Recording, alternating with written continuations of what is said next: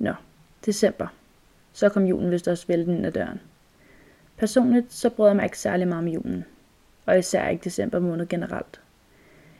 Jeg kan ikke påpege præcis hvorfor. Måske er nogen ødelagt den for mig. Måske det er bare en fase. Eller også er det fordi, jeg ikke bryder mig om den såkaldte kærlighedsmåned.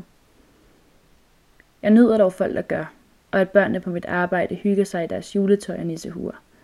Men personligt så synes jeg, at julen efterhånden er blevet meget overvurderet. Måske nogen er enige, mens andre tænker, at jeg har fået kuk i låget, og det forstår jeg godt, hvis man tænker. Jeg plejede at elske julen, da jeg var mindre. Jo før den kunne komme, jo bedre. Men nu dræner det mig for energi bare at skulle sige, at vi altså er nået til december måned. Julen burde i mangens øjne være den bedste tid på året. Det er her, vi bruger tiden på familie, julefrokoster, hygger os og lever i en rigtig kærlighedsboble. Jeg forstår godt folk, der elsker det, og det er ikke fordi, at jeg skal bruge tid med min familie, at jeg vemmes ved december. Jeg føler dog bare, nu hvor jeg er blevet 19, så byder jeg mærke i nogle helt andre ting, end jeg gjorde som barn. Og ærligt talt, så tror jeg, jeg vil ligge december måned i kassen med fake ting. Folk, der normalt aldrig giver noget, giver pludselig deres højre arm uden at tøve. Folk, der normalt aldrig udviser høflighed, har pludselig slugt et dusin sukkerknaller og leger nissepige. Folk, der ellers altid har så travlt, har pludselig tid til alverdens ting. Selvfølgelig er der nogle positive faktorer i det, jeg siger. Men så glemmer man bare lige, at når vi så når januar måned og et nyt år, så er alt tilbage til normalen.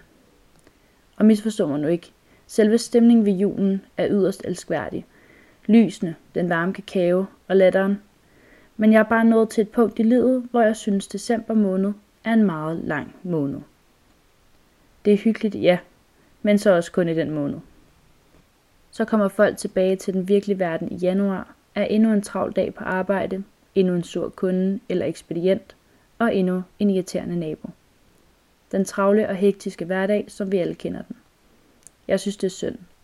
For hvorfor tage så mange gode ting og proppe den ind i en måned, når der ikke er mere plads?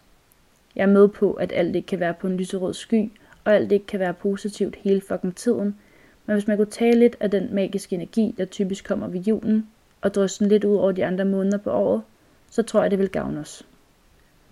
Og kan vi så ikke lige snakke om, at vi hører de samme sange år efter år. Vi ser de samme røvsyge julefilm fyldt med kærlighed. Vi laver de samme julehjerter. Vi spiser de samme pebernødder og honningkager. Vi pynter det samme træ. Men vi nyder det jo alligevel. Jeg bryder mig ikke om kærlighedsfilm, så måske er det også der, mit problem ligger. December, der er kærlighedens måned. Amen, sorry, jeg kunne brække mig.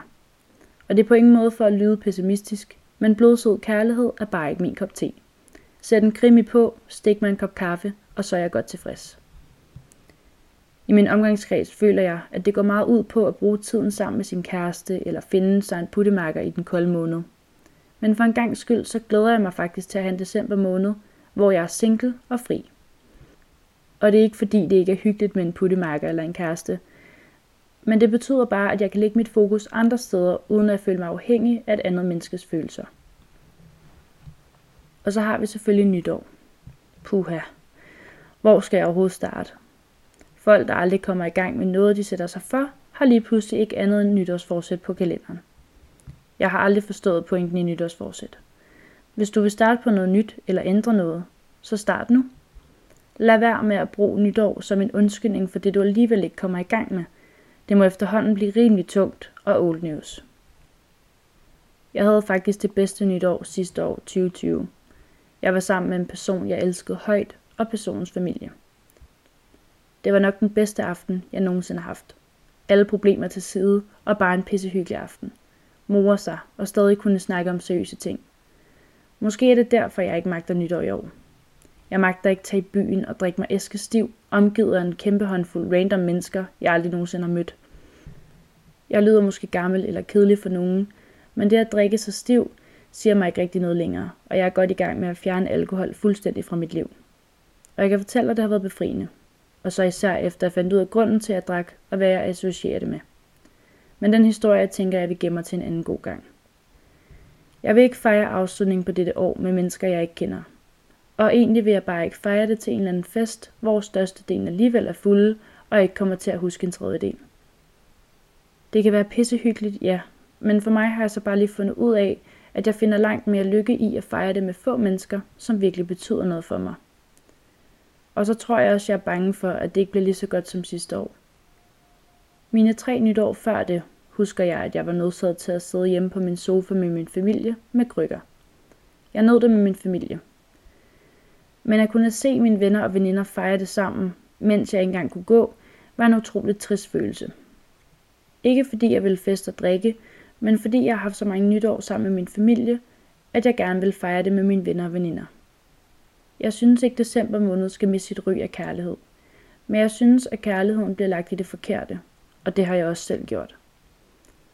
Jeg synes, man skal huske at sætte ekstra pris på sin familie og den, der virkelig har været der for en. Drop det fis med at skubbe folk, der vil dig væk, for folk, der skubber dig væk. Så i år har jeg valgt at lave en liste. En liste over de mest betydningsfulde mennesker i mit liv i løbet af 2021, som jeg gerne vil fejre det med. Jeg har valgt at tage julen og nytår som en måned at sætte pris på alle de mennesker, der virkelig har været der for mig igennem mit personlige helvede og faktisk er blevet hos mig. Jeg siger det ikke nok til dem, men jeg har aldrig sat mere pris på venner og veninder. Jeg tænker at undlade navne, for jeg ved, at hvis de hører dette, så ved de godt, hvem de er. Jeg vælger at tage julen og nytåret fra dags dato som en udfordring til at sige ordentligt farvel til alt det, jeg har været igennem, lægge det bag mig, tage det, jeg har lært med videre, og endelig finde ud af, hvem Nicoline Carlsen er bag det knuste glas. For selvom jeg måske ved, hvem hun er med det knuste glas, og det har været en kæmpe del af hende, så tillader jeg ikke, at det følger hende med videre til år 2022. Så jeg håber denne måned, folk vil gøre det samme. Stop med nytårsforsæt. Begynd nu. Sig til dig selv, hvordan skal mit år 2022 være? Hvem vil jeg tilbringe den sidste dag med i 2021? Hvem har jeg ikke sat pris nok på? Skal jeg rette op på noget? Har jeg såret nogen? Skal jeg forblive den jeg er, eller kan jeg blive endnu bedre, stærkere, sjovere, gladere, eller whatever der passer? Dette var tredje afsnit på min podcast, Livet som en omvandrende garnnøgle.